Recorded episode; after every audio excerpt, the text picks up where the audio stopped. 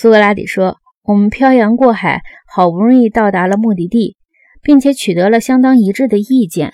在国家里存在的东西，在每一个个人的灵魂里也存在着，且数目相同。”格劳孔说：“是的。”苏格拉底说：“那么据此，我们不是可以立刻得到如下的必然结论吗？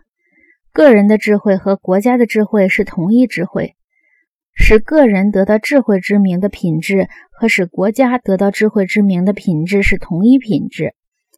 格劳孔说：“当然可以这样推论。”苏格拉底说：“我们也可以这样推论：个人的勇敢和国家的勇敢是同一个勇敢。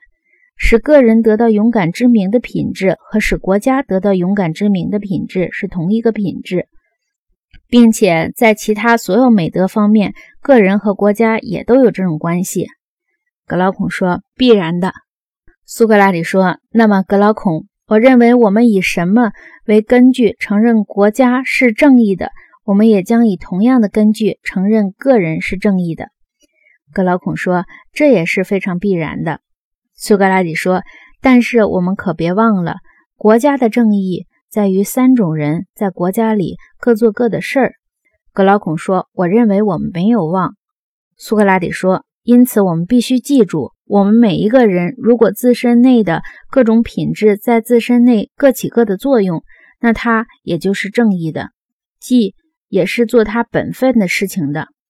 葛老孔说：“的确，我们也必须记住这一点。